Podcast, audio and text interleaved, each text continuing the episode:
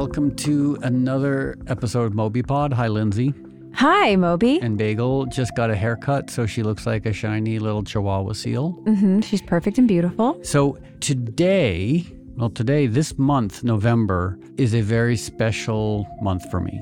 Okay, why? Well, it was this month, November, 36 years ago that I became a vegan.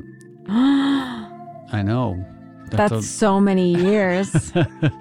And November 1987, I had my last piece of cheese pizza, uh, and it was disgusting because I was at a band practice in New York City. And I remember I walked across the street and I got a disgusting piece of cheese pizza, and I was like, that's it, I'm done. And ever since then, I've been a vegan. So, to celebrate or to commemorate or to honor 36 years of veganism, this month we're going to have a lot of vegan stuff on Moby Pod. Very exciting. And for starters, we're going to do two episodes, two back to back episodes with Gene Baur, who started Farm Sanctuary. And I know uh, before we interviewed him, you did a lot of research. So do you want to tell people about Gene Baur and who he is?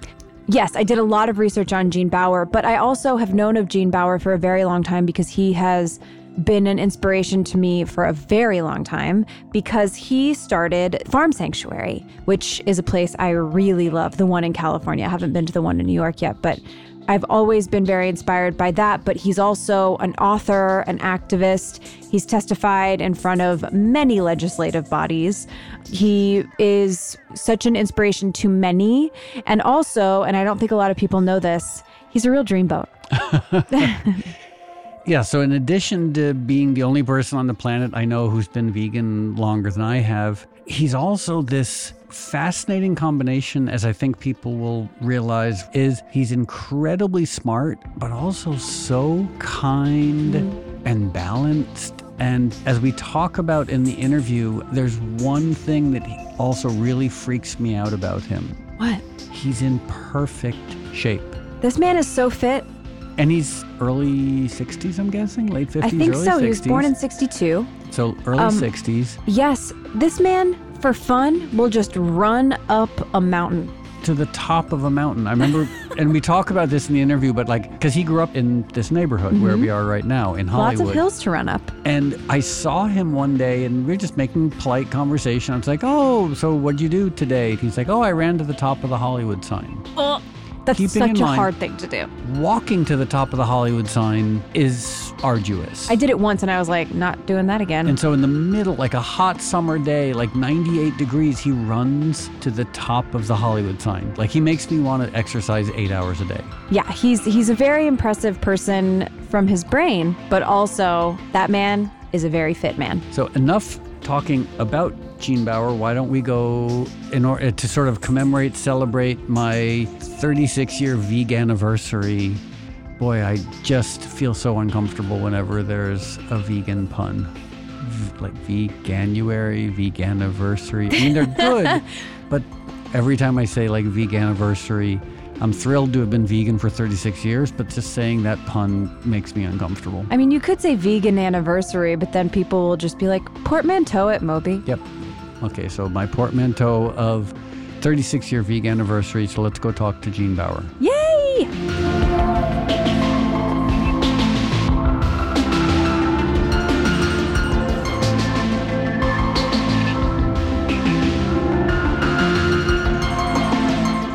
Hi, Lindsay. Hi, Moby. And hi, Gene. Hi, Moby. I just realized that is a pun.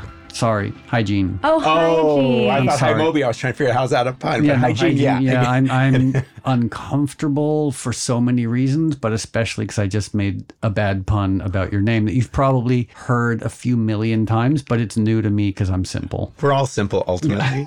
you know, we all learn as we go. And So thank you for being here. And there's so much we want to talk about with you from Farm Sanctuary to your own journey growing up in Los Angeles and everything. But first, there are a couple things I'd like to get out of the way. One is something I'm so challenged by and confused by when we were getting ready to, to, to talk to you today, we were looking at the Tucker Carlson interview. Oh God, yeah. And, and in my mind, Tucker Carlson is like almost everything that's wrong with culture and politics in the United States. But like, or at least a product of it. Yeah. yeah, but he was so surprisingly respectful of you and your perspective. What and was your that work. like for you? I mean, you must have gone on thinking he was going to be like, no, we should murder all the animals.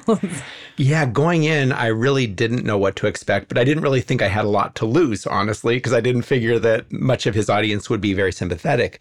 But as we started getting into the issues, he tried, I think, to create drama and battles. And I just tried to move away from that and talk about issues. Mm-hmm. You know, he first said, You want to take away everybody's meat. And I said, Look, I can't tell other people what to eat, right? So he he tried to make it combative, and I tried to keep away from that and talk about issues. And ultimately, he agreed with many of the things I said, which was quite surprising and very good news. Very good to see. It was so dis- it's so disconcerting when people you expect to be terrible aren't. Like great in a way and encouraging, but nonetheless it was just like I just yeah, I assumed he would do everything in his power, kind of like Piers Morgan style. Like whenever Piers Morgan talks to a vegan or an animal rights activist, like he just only will go for the jugular, try and be combative. I think he wanted to do that. And I just did the jujitsu on him, you know what I mean? And, and sort of went around to the common ground. And for me, I think one of the most effective ways to advocate for our issues is to make it about principles more than about people. Mm-hmm. You know, and so often in politics, it's about this person or that person, right? The big issue, though, is what are they doing and what do they stand for? So he is kind of sympathetic to animals, amazingly, um, but he also sometimes uses that as a way to criticize other countries in a way that I don't think is appropriate. So we just talk about the animal side and not so much about the blaming some other country thing. So for me, it's really about principles more than personalities, and and that is how I was able, I think, to to talk to Tucker Carlson and to have a lot of common ground. Amazingly. Yeah, I also love the idea of like bringing the perspective to an audience. I mean, because as we all know, like it's so comforting and easy to preach to the choir. And I don't even think preaching to the choir is necessarily a bad thing if it builds community and if it strengthens people's commitment to the cause. I mean, how many people who were paying attention to Tucker Carlson show back then had ever even encountered a vegan or an animal rights activist? Like you basically were like a space alien to them. Yeah, I think that's true. And at the end of the interview, he said, I must admit, you know, I thought I was going to talk to, I thought you're going to be crazy when I started this, but you make some reasonable points. Yeah. So it was really amazing to see that. And again, it's about the issues and about being responsible. You know, I think actually a lot of progressive and vegan ideals are rooted in many ways in sort of conservative ideals, right? Responsibility. Let's not destroy the earth. Let's conserve resources. You know, these are somewhat conservative ideas. So I think there are places for things to come together to find common ground. And that's what, you know, one of Farm Sanctuary's primary values is to speak to people where they are on their own journeys uh, and also to recognize that we have an awful lot in common. We all benefit from a food system that doesn't make us sick the way our food system currently does. We all benefit from an agricultural system that doesn't destroy the planet and cause the mm-hmm. climate crisis. You know, we all benefit, I believe, also from kindness to other animals as opposed to people working in slaughterhouses. You know, so one of the evolutions of the animal movement has been to become a little bit more holistic and to see things more systemically and to recognize that individuals get stuck up in the machinery working in mm-hmm. slaughterhouses and the actions they're engaged in are horrendous. But the individuals engaged in those practices are oftentimes also just victims of a bigger machine, mm-hmm. you know. So it's love the sin or hate the sin is kind of Yeah. an, an approach that we've we've started taking more actively. Yeah, I think that's really amazing. I was when we were in DC, I, we were learning so much about the farm bill and how trying to get legislation through that changes the systems is so unbelievably challenging. Even though it's very obviously harmful, it's still so hard to change. But I know you've been a huge. part. Oh, wait, I feel like we're getting ahead of ourselves. We are. are we getting ahead of no, ourselves? we are, but that's I think that's just enthusiasm. okay, yeah, So no, I'm just excited. and at some point we want to do just basic biographical stuff but let's um Like when we when I first see Bagel, she needs to run around a little bit. yeah, no, we had to run in circles because I have to tell you, Gene, when we first started this podcast, you are a name that has come up since before day one of someone that we were so thrilled to talk about everything with and talk about you. And so that's part of our enthusiasm is that we've it's been a long time coming. Well, I'm for us. enthusiastic too. I'm very happy to be here. The one thing while we're talking about animal issues is one of the fascinating things about advocating for animal rights is that almost everyone already agrees with us. Like everything you just said, not in addition to like food shouldn't make you sick and let's not destroy the only home we have. But the weirdest thing is like with a lot of activist issues, you have to convince, educate people and convince people to care about your issue. The weirdest thing with this, most people, unless they're psychopaths, already care about animals. Mm-hmm. It's just asking them to extend a little bit. Say, like, okay, you, you love dogs. You would never want to hurt any animal, but yet you're complicit in this system that destroys a trillion animals a year. But they already agree with us. It's so baffling that, like, people agree with our ideas, just not the translation of idea into action. Yeah, it is really baffling, like you say, how people's behavior is so inconsistent with their own values. And people have certain habits, like eating animals. Uh, one of the biggest obstacles to change, I think, is fear of not knowing what I'm going to eat, not mm-hmm. knowing how I can actually go vegan. And it's made even more difficult when you have a whole machine and a system behind, like belief systems, economic systems, making animal foods much more accessible and cheap and affordable. So people live in this inconsistency of wanting to be kind, but knowing they're not being kind by their actions. And so there's a couple ways to respond to this, right? One is to try to make changes. The other is to just dismiss it or rationalize it and say, well, those vegans, they might have a good point, but it's not reasonable or it's mm-hmm. not realistic or or I wouldn't get my protein. You know, there's these these assumptions that start floating into the rationalizations and they're myths. And and those are things we need to challenge at every turn. So this idea we can't get protein from plant foods is not correct. This idea we best get calcium from cow's milk is not correct. The idea that factory farming is the best way to feed the world is not correct. So these are these assumptions that are put out there over and over and over again. And when people are so categorically wrong about so many things, how do you respectfully say to someone like, "Oh, you're just you're wrong." Like like everything you just mentioned, like when someone says like, "Oh, I don't think I could get enough protein." It's like, "Oh, you're wrong." It's that question of how do you compassionately, respectfully tell people that they're actually wrong, not judging, not yeah. saying you're a bad person, but yeah. saying like factually you're mistaken. Not you, obviously, yeah. but like when we're talking, we're having these conversations, it's such a challenge to respect the person you're talking to and not simply say, but, but I'm sorry, you're just wrong. Your facts are just dead off, right? Yeah. yeah I think um, we are very emotional more than we are rational. And mm-hmm. I think mm-hmm. that the fear of change, the fear of seeing it, gets in the way of people seeing it. You know, there's that old Upton Sinclair quote, you know, it's hard for somebody to see something when their job depends on them not seeing it. And here, when a person's feeling and identity and, and belief in themselves as being a humane person is inconsistent with their actions, they just don't want to see it. And community and family and tradition and ease yeah. and cost, all these variables. Yeah. It is so hard to do the right thing when all those other variables are pulling you in a direction that you know is wrong. It's just easier yeah. to say, like, okay, I'm going to do the wrong thing. Yep. Yep. And just comfort myself with the fact that it's relatively inexpensive and everyone else is doing it. And now it's been politicized. You've seen it where they say what Tucker Carlson said to you, which is you're trying to take away our meat. They're saying they're going to come in and take our guns. They're going to come in and take, take our, our gas stoves. Our gas stoves. They're going to take yeah. our gas cars. Yeah. And they're going to take our burgers. So now I think people think driving trucks and buying guns and eating steaks is a political statement that feels almost religious to them. Yeah. I mean, I've seen banners. I'm from Texas. Mm-hmm. I've seen banners that literally have steaks yeah. on a Confederate flag. Uh, like it's a wow. it's a thing. It, mm-hmm. It's a form of entitlement, I think, and an abuse of power to to assume we are entitled to abuse other animals. We're entitled to use more resources mm-hmm. than the rest of the world could survive on, right? If everybody ate like we do in this country, this planet couldn't support it. So there's this entitlement and this assumption that we deserve this for some reason, which I don't think we do. Uh, but I believe that going vegan is ultimately more about being empowered and feeling good about what you're doing and eating food that is nourishing. And it's really a, an approach towards more abundance as opposed to scarcity. But it's being framed as we're taking these things away. No, we're actually providing so much hope and potential for humans. And just because we've done something a certain way, doesn't mean we should keep doing it. And we've done a lot of horrible things. And the factory farming industry is one of those horrible things that is still happening, but it's normalized.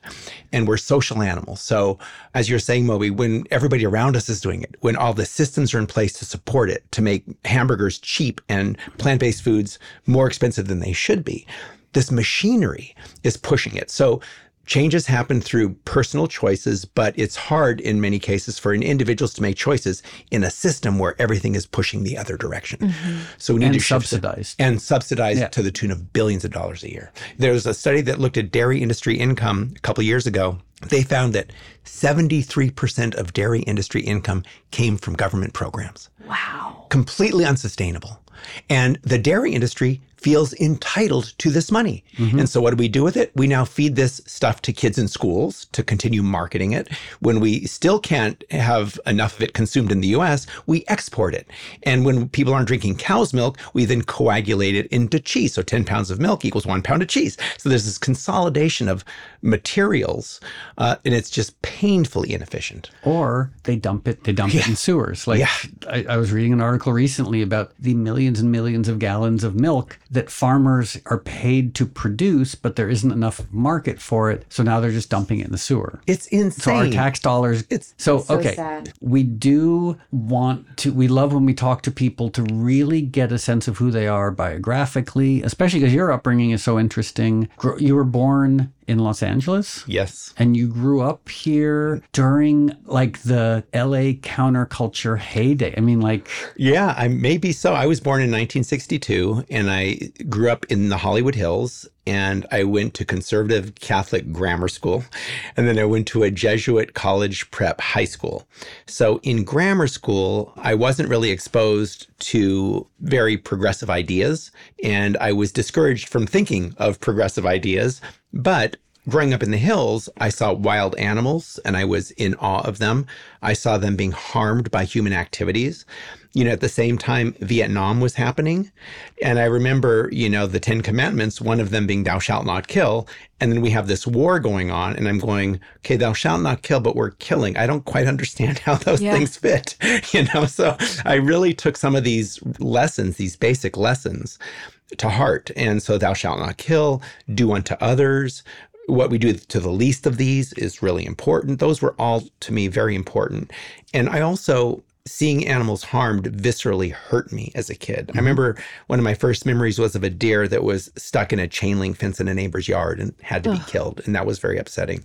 Um, also, a beautiful oak tree across the street from my parents' house was cut down so the house could put up a wall. And that just bothered me.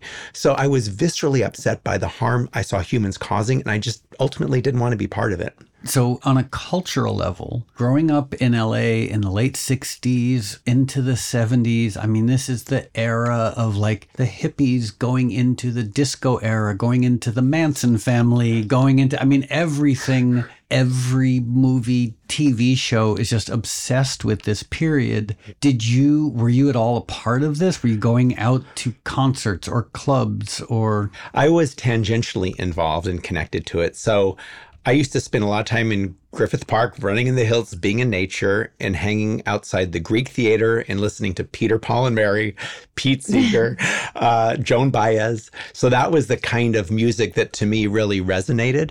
But also, um, there my my family had a hotel in downtown Los Angeles where some of like the really Wait, your family had a hotel. Yeah, yeah, it was that a was family business. The business was called the Park Plaza Hotel, and That's there were fancy. some you yes, it was the old Elks building. Mm-hmm. And there's the Elks Lodge riot of 79.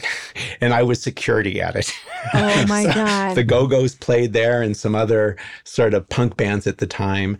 And uh, so I was around that. And then later on in the 80s, there was this nightclub at my dad's hotel and um, you know people like Andy Warhol would go there.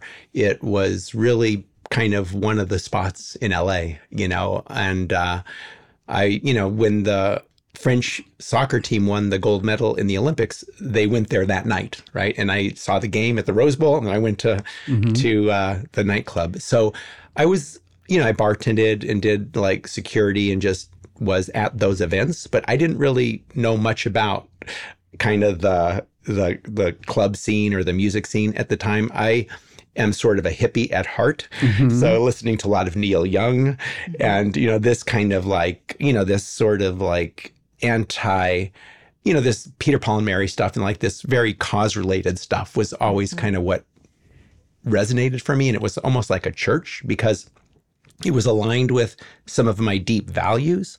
You know, which is less judgmental than the kind of Catholic Church stuff that I was around. So, so that for me was a really important and being in nature and in listening to these concepts of liberation, mm-hmm. you know. And in Catholic school, one of my teachers in high school was Greg Boyle, who started Homeboy Industries. Oh, wow. Oh, yeah. Yeah. So he and I are still in touch. And so this idea of liberation theology is something that, mm. you know, resonated with me. So within. Catholic- that, was that called, is it Vatican II? What was it? Vatican II was when they sort of opened up the windows and let air in, was the idea in the 60s. Mm-hmm. And that's when they started saying masses in English instead of in Latin, when they actually turned the table around so the priest was actually looking at the congregation instead of looking at the altar. So the idea was to try to open it up and create more conversations and engage the uh, the community. Um, now it's done so with more or less benefits in different areas. But I think with many things, you have, again, diversity. You know, Catholicism is not a monolith. You know, you have it's an institution, and in many ways, I think there's corruption there. But you also have individuals within Catholicism who I see as liberation activists. And that's what I resonate with. And that's kind of what I try to do as well is, you know, this is really about recognizing that we share this planet mm-hmm. with many others, human and non human.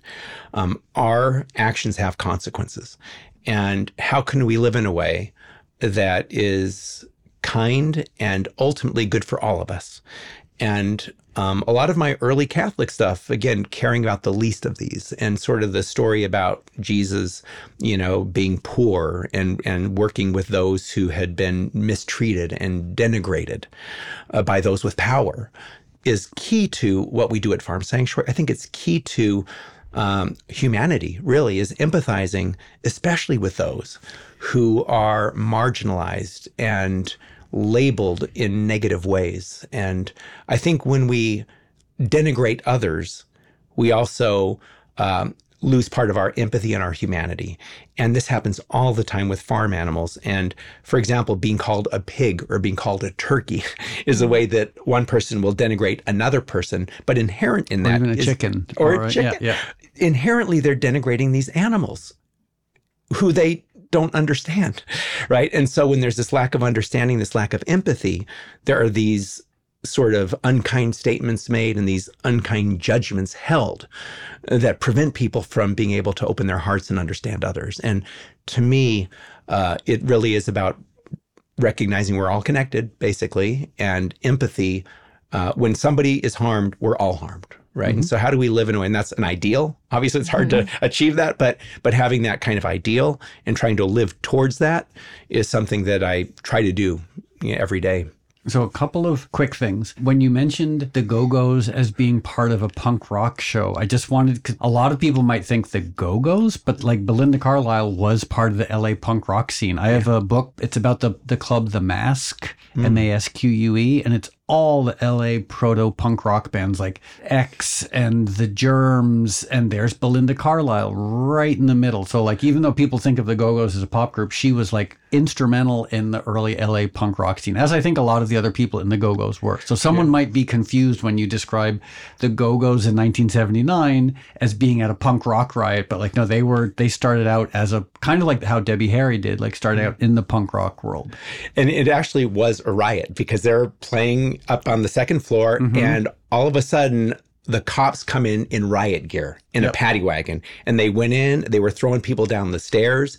It's the elks lodge riot you know you can still see bits and pieces of it online not video or anything but there's uh there's some reporting about it. And so i was there and it was like kind of surprising. And my dad is very conservative and he's there and he was thinking those cops seem to be overreacting. I don't think i've ever seen him say that before. But it's also an example of where you have a mindset and an approach that doesn't conform with what is expected and how you're supposed to be. What's been really interesting doing this work is sometimes how ideas can be more dangerous in people's minds than even physical violence mm-hmm. because ideas can really be revolutionary. You know, there's these ag gag laws they're trying to pass to make it illegal to talk about factory farming. In the 1990s, there was the Animal Enterprise Protection Act that was passed in Washington, and they labeled a number of extremist groups. We were one of them, you know, so labeled by the Justice Department. So there are sometimes these efforts to label those who have different ideas as, you know, dangerous. Mm-hmm. But so for me, free speech is critically important. We be, need to be able to talk about issues in a full way and to have different ideas because um, that's the only way we learn. You know, I think Benjamin Franklin said something like, if everybody thinks the same way, nobody is thinking. And unfortunately, we're not really encouraged to think differently. we're not encouraged to challenge norms. And that's something that came out of the 60s, challenging the mainstream idea that, um, you know, America is the home of the free and, and brave and everything. And, and yes, that is true. Hmm. And we're also an international, you know, imperialist kind of nation, right? That mm-hmm. does a lot of bombing around the world. That's mm-hmm. true also. Okay, so we've gotten to I just want to keep the biography going. So you were you were here in LA and then at some point you decide you want to go to college schools. and you do that here?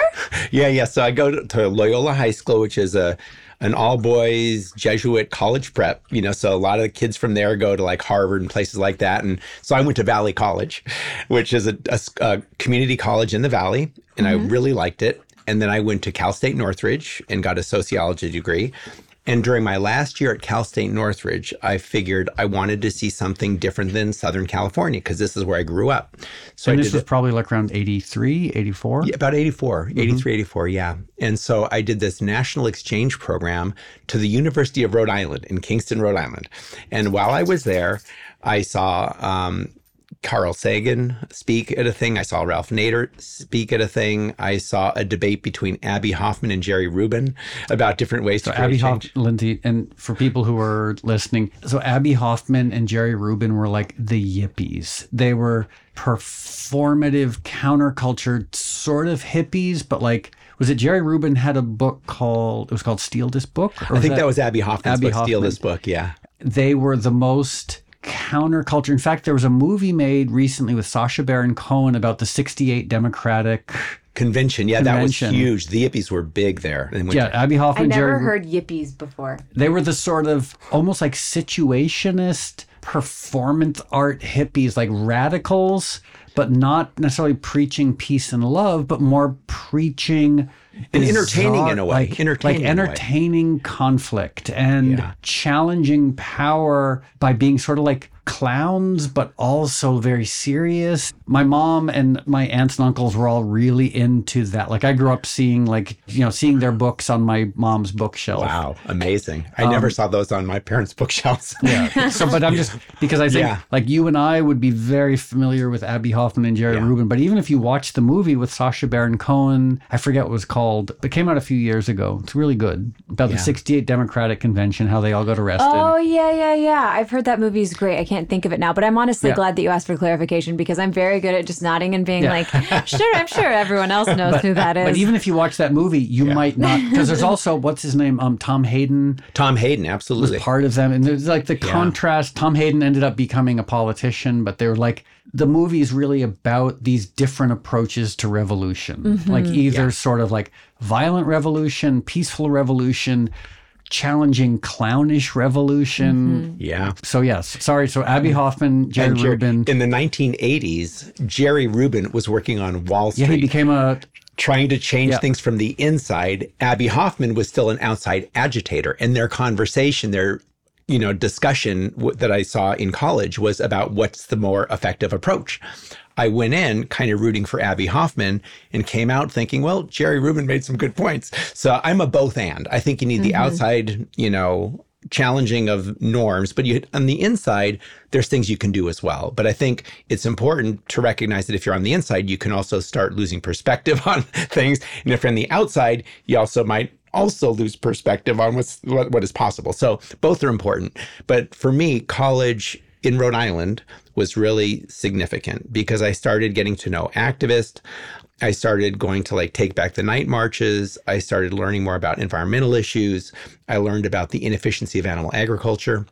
And, before this, when I was in grammar school, my grandmother told me about veal. So I, I, when I heard about how veal calves are raised, I said, I'm never eating veal. So that happened early on, but in college is when I really became activated, I would say. And um, Is then this in Providence or where? this is in Kingston, Rhode Island, Okay. which is in south of Providence. And then for the second half of my year, I went to Washington, D.C. and did an internship at U.S. Public Interest Research Group, which was one of the Ralph Nader organizations. So I was there for half of the. I, I, you know, it's funny. Just as a little aside, I very briefly worked for one of the PIRG, public interest Uh-huh. research, meaning they would drop me off in a neighborhood, and I would walk around the neighborhood trying to get people to donate money. Canvassing. I did that I Was too. a, I was a canvasser, probably right around that same time. It was such a miserable job. Oh.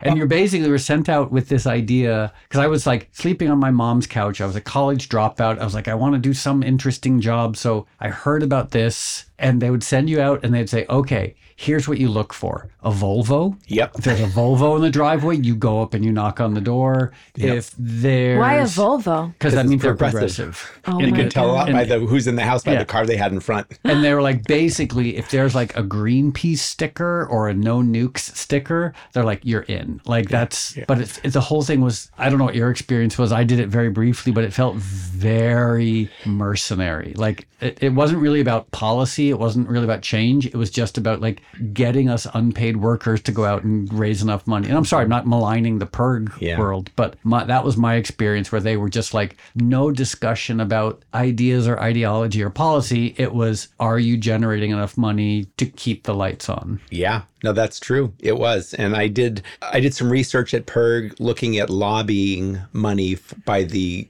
chemical companies to prevent environmental regulations from going into place and things like that. But I also did canvassing, where you're going door to door, and it takes a lot of nerve to knock on somebody's door. They open the door and you ask them for money. Yeah. So I did that uh, in DC, but I also hitchhiked around the country and did this. Because you were perhaps of a hippie at this point. Oh, I'm always, I'm still a hippie. You know, I don't have the hair for it anymore. You're but- hitchhiking, you're standing on the road with your thumb out, Yeah. and yeah. people would come pick you up. And you Yeah. were you ever like, I could get stabbed? There were a couple of cars I did not man, get why, in. Linz, why are you such a square? That's just how we did it back then.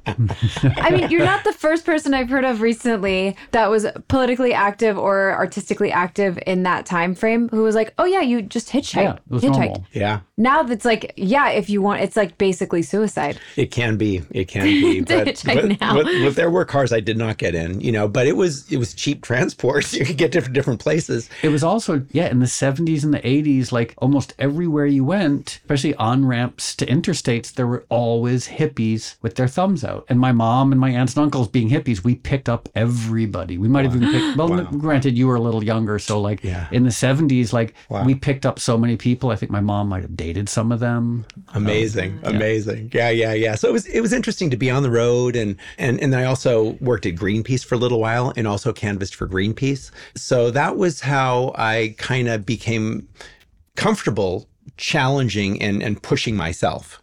And going up to doors and asking for money and talking about issues was was really good training. It was not easy but it was good training. And you know still today we're doing similar work where we're trying to challenge people but doing it in a way that doesn't turn them off. Mm-hmm. And that's the constant struggle is how do you reach people with these realities?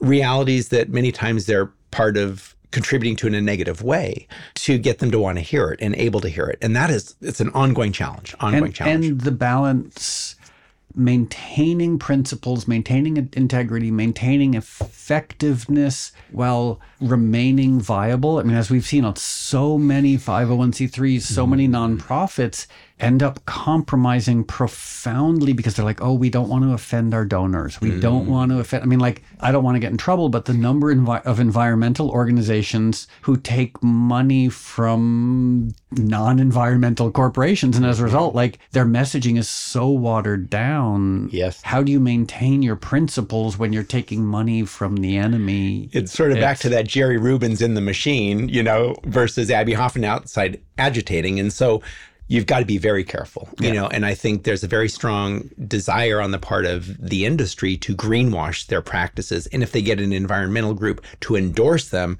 that's golden. Yeah. Yeah. So that is certainly a temptation. I mean, and greenwash or happening. pinkwash. I mean, like the number of health organizations who take money from big ag corporations or chemical companies. And so as a result, they're unwilling to challenge the environmental things that are actually harming people. But I think that biographically, we're getting to a big We're in moment. what, like 1984 by now? 84-ish, 84-ish, yeah. Okay, so at what point did you become? And I, there's a competitive aspect to this as well. At what point did you become vegetarian, and then when was the full-on vegan commitment? It was all in 1985. So Damn it!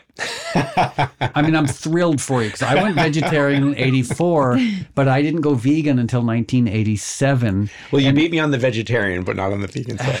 Cold comfort. So basically, this is something because I I don't. I'm sure that there are people in the world who've been vegan longer than me, but at present, you're the only person I know who's been vegan longer than I have, and that's both great, but still, I'm like a little bit of resentment there, and the fact that you're so fit that you run to the top of the Hollywood sign in the middle of the summer, like Yeah, I'm not running It's- as it's much great these that days. it's- Because of the veganism, I think, that you but it- probably can. but it's great that you are a hero of mine and a profound activist and a remarkable force for good. Otherwise, I'd be just so filled with resentment.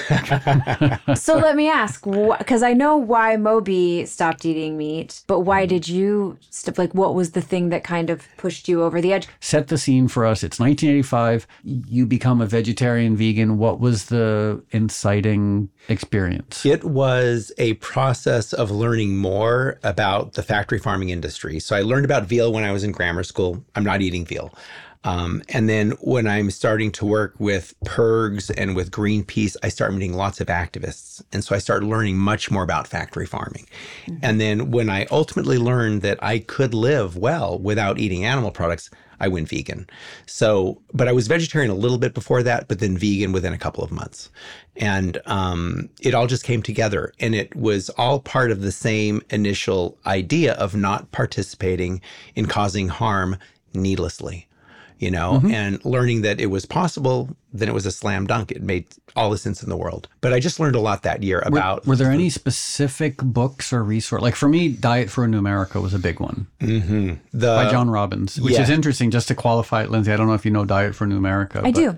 Um, John Robbins was the heir to the Baskin Robbins fortune. Okay, I did not know that. Yeah, Yeah. and he kind of rejected his Baskin Robbins fortune and he wrote Diet for a New America about the consequences of animal agriculture. Diet for a Small Planet was, you know, uh, that Frances Moore Lappé? Yeah, that was important because it talked about how inefficient uh, animal agriculture was. That was something that really had an effect on me. You know, the cruelty, the inefficiency, and then the viability of living on plant foods instead of animal foods. Those things together. Did you ever have, okay, here's an obscure, slightly 70s hippie reference. Did you have a copy of Laurel's Kitchen? I don't think I did. There was that the cookbook for people who love animals. Remember that one? I think it might have been the Gentle World people that made that. And then there was Moosewood. Moosewood, and- yes, but, yes. And the Tassajara bread book. I'm just thinking of like, Oh, yeah. but All Laurel. like the early 70s. the farm vegetarian cookbook vegetarian. from the farm in Tennessee. They did the tofu cookery. Remember those ones? Do you remember the Soyarella scandal? It was What? this Soyarella. It was like we were always looking for good cheese, and it was hard to find. Yeah, like fake cheese in the 80s.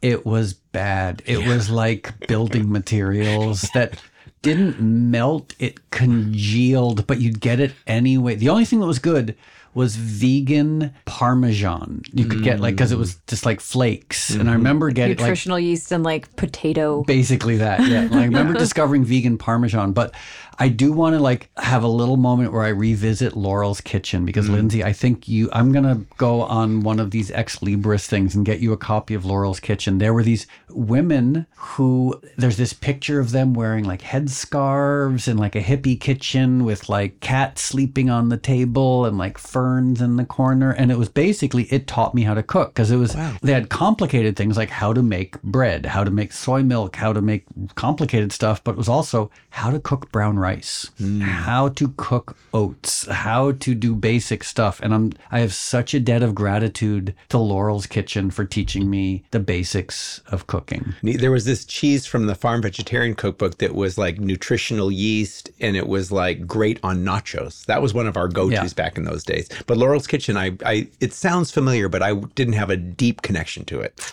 I'm, I'm surprised because as, as you come from the hippie world, like it to me, it was like a quintessential hippie health. Mm-hmm. Like like I feel like every health food store I went into had like their little brown copy of Laurel's Kitchen next to Moosewood. Mm-hmm. I'm totally spiritually hippie, but I also kind of structurally and the communities I was around weren't always hippie, right? So I but I resonate with the the kind of ethics of it and the hopefulness of it, the challenging of things that are wrong and the whole peace love, right? All that stuff, that's the kind of stuff that really hits me in the core. And what was really interesting in the early to mid 80s, health food stores, because health food stores across the board had been opened by hippies. Like oh, every health food store was owned by a hippie. They smelled like hippies. You know, it was like this cross between like patchouli and nutritional yeast. But by the mid 80s, most of the people working at the health food stores I went to were punk rockers. Mm, interesting. And it was- interesting. Evolution, right? Yeah, so it was this really interesting thing. Like when we made punk rock vegan movie, this recurring theme was the store Prana on First Avenue in New York. And It was run by this old hippie, but he pretty much only hired like homeless punk rock kids to work there. Wow. So all of these legendary musicians either worked there or shopped there. But that contrast of like punk rockers, people with like tattoos and shaved heads, working in hippie stores like selling oat groats and buckwheat and nutritional yeast. All challenging the, the mainstream, all Yeah. challenging what's supposed to be normal. When I hear you guys talking about this, I'm like, you deserve extra super medals for going vegan back when it was so challenging. Because when I went vegan in 2005, even then, there was a health food store that had tons of fake meat and veggie burgers. Ever, like, it was very easy for me to just replace what I'd already been doing, even in 2005. And now it's even easier. I can have uh the most delicious vegan pizza I've ever had here in 25 minutes. Amazing. But like once you discovered tempeh, Oh, And yeah. once you discovered seitan, and once you discovered tofu, because like I didn't know what these things were, Mm-hmm. and then like you you would go to the health food store and like you'd be looking around, and they'd like you'd nervously ask the person like seitan, what's seitan? They're like, oh, it's wheat gluten, and it's amazing and bulletproof. Like you Yeah. can't screw up cooking seitan. Yeah, the the beautiful simplicity of like a brown rice stir fry with like oh, seitan and broccoli and things like I, I also ate a lot of uh, these veggie hot dogs from Loma Linda back in the day because the way we funded Farm Sanctuary for the first three years was selling vegan hot dogs we're at not Grateful we're Dead not at, shows. we're, oh, we're, we're not there still yet. we're still moving. We're, we're Okay. getting Wait, okay. no, I'm so excited about that part. I want to fast forward, but I But we we're can't, we can't, we talking can't. about food and what was available back then. That reminded me of so Oh something. my mid 80s 1985 you went vegetarian Yeah. vegan You're in. DC. I am. Are you back yet? I'm traveling. I'm hitchhiking around the country. I'm in Chicago. I'm in New Jersey. I'm in Florida. I'm in Colorado. And then I'm back in California to finish up my bachelor's degree in sociology from Cal State Northridge at the end of 1985. And then in early 1986, I go back east and start doing more activism. And we co found Farm Sanctuary, me and my ex wife, in 1986 in April of 1986. So we're now in Wilmington, Delaware, where an activist just let us use his house. And so we're living in a row house in Wilmington, Delaware, uh, selling veggie dogs at Grateful Dead shows, uh, and beginning to organize and raise awareness and investigate factory farms. We actually started out uh, by trying to expose the cruelty of animal agriculture, by going into stockyards and farms and slaughterhouses to document conditions. Were you were you sneaking in there? We were sneaking in there. We were not welcome. we were not. We were sometimes when it was not light out. Yeah. Ooh. And we would, flashlight. Yeah, or not even flashlights. You know, just maybe the the moon, all these things, all these factors. But we would just go in, uh, document conditions, and we would sometimes find living animals literally on piles of dead animals, or living animals literally in trash cans. And that is how the sanctuaries began. And It's from going into these stockyards and you were bringing animals back out. that's right. and the right. first, I don't want to tell your story, but can you tell us about Hilda? yes. Do you know about Hilda? I've heard tale of Hilda, but I'd love to hear it direct from you. Yes, so we used to spend a lot of time at Lancaster Stockyards in Lancaster, Pennsylvania, which was the largest stockyard east of Chicago at the time. And we would document conditions inside the place. And, and this is where animals would be brought from all over the country to be sold. So there was a series of holding pens and alleyways and auction rings where animals would come in, be herded through the facility, go to the auction, be herded out of the facility, and taken off to slaughter or to another farm. So they're coming from all over the country. And because transit is so difficult, many of these animals would die. And behind the stockyard was the dead pile. So one day we were at the dead pile, uh, and there were dead cows, dead pigs, dead sheep. Uh, and as we got closer and I took a picture, we saw one of the sheep on this dead pile lifted her head. And so, you know, it was a hot August day. The maggots were so thick you could hear them buzzing. Oh, We thought she would have to be euthanized. We brought her to the veterinarian. And as he started examining her, she stood up. stop. Yeah, after about like within 20 minutes. And um, she probably passed out from heat exhaustion because it was like in August. And she came on a truck from upstate New York with hundreds of other sheep. It was hot. She probably passed out. And so, what the trucker likely did is drove around back when she didn't walk off into the stockyard and unloaded her on the dead pile. There were some dead sheep there too. So, some sh- other sheep died, I think, on the trip. And they just, she threw all the, the trucker threw all the bodies onto the dead pile. And uh, one of them was Hilda. And it rained the night before. So it's likely that this rain may have helped her survive because she was probably It cooled her down. cooled her down was- because she had a lot of wool. It was in the middle of the summer. She was covered in manure. And, um, but yeah, she stood up and she Wow. lived with us for more than 10 years. More than 10 years. More than 10 years. She's now buried at our farm in upstate New York. In uh, Watkins Glen, in right? Watkins Glen. Yeah. She's like patron saint. She is. Farm She really is. She really is. It's amazing that the the animal I don't know what to call them Sherpas, animal guides, Yeah, animal yeah. like because we were talking about experiences we've had with animals, which is Mm. have been remarkable. And one of mine was at Farm Sanctuary in Acton. Mm.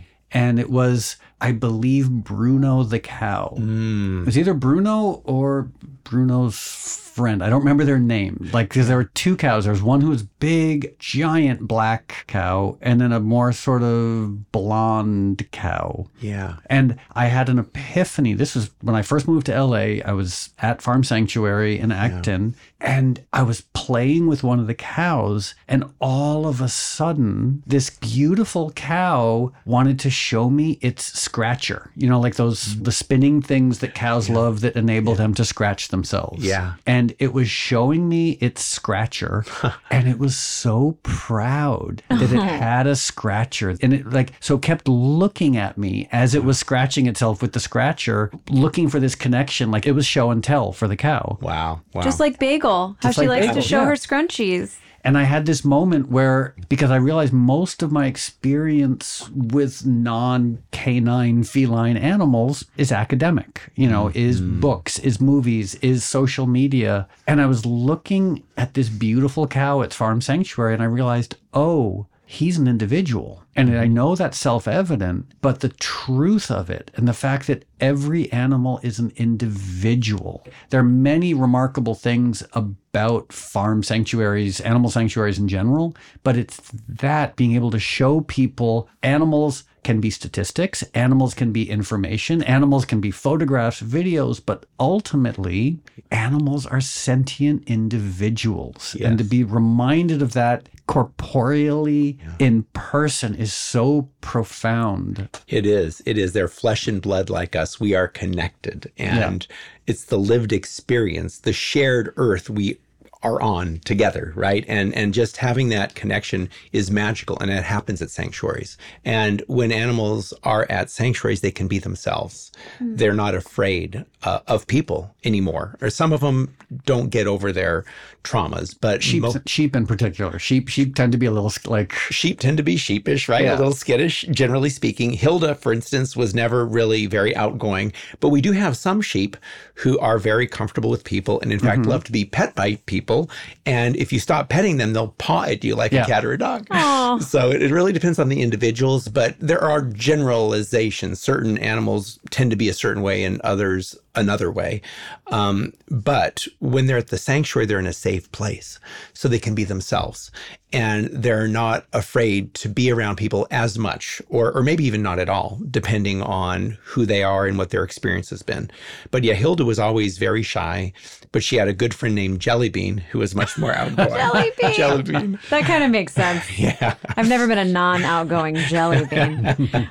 so I'm so curious about what the experience has been like for you opening this sanctuary, farm sanctuary, and seeing people's response, like being there and be in real time watching people change or not change. I'm just very curious about what that kind of like bird's eye view that you get, what that might be like. Well, for us, the rescue work was part of uh, healing, not only for animals, but for ourselves, because going in and seeing this over and over is very hard. Um, and so being able to rescue and watch animals heal, you know, would heal us and provide hope and something positive out of that horrible scenario, uh, which is for sanctuaries kind of a risk because we want to keep rescuing, but we can't. so that's, you know, ethically speaking, we have to rescue them all and we can't. So this is something sanctuaries always struggle with. Um, but for me, it's just beautiful to see healing happen for these non-human animals but then also for humans who go and spend time with these other animals. And sometimes people break down and cry because they're so affected uh, to get to know a turkey for instance and to know how they have regarded turkeys and how they have disrespected and you know just the normalcy of eating their flesh right? And so people have really had serious um, reactions to being at the sanctuary and interacting with these individuals. Um, and different people have different experiences, right? Some people go through and don't have that kind of a reaction. So it really varies person to person. It might also vary day to day, situation to situation. Some days, certain people much might be much more open than than other days. So there's a lot of situations, and it's a lot of it is context. And the animals also on a particular day might be more outgoing than not, right? Or maybe something just happened that made them particularly you know interested in meeting somebody else so there's a lot of variables that are very hard to to know uh, but it's something we're actually trying to do more to understand at farm sanctuary. We've started this animal sentience research with animals and one of the things i feel best about with regard to that is the animals are willing participants. They're co- collaborators co-creators of the work you know because so often with research you know human beings impose ourselves on others and we feel entitled to do this and we think that they are there for us to use however we want but our research protocols require that the animals are willing participants and have agency and decide to be part of this process if they want. So so we're trying to understand more about who these individuals are uh, and to do it in a more sort of intentional way uh, that is honoring of the fact that they have their own lives and their own feelings and their own desires and their own we want them to have their own agency.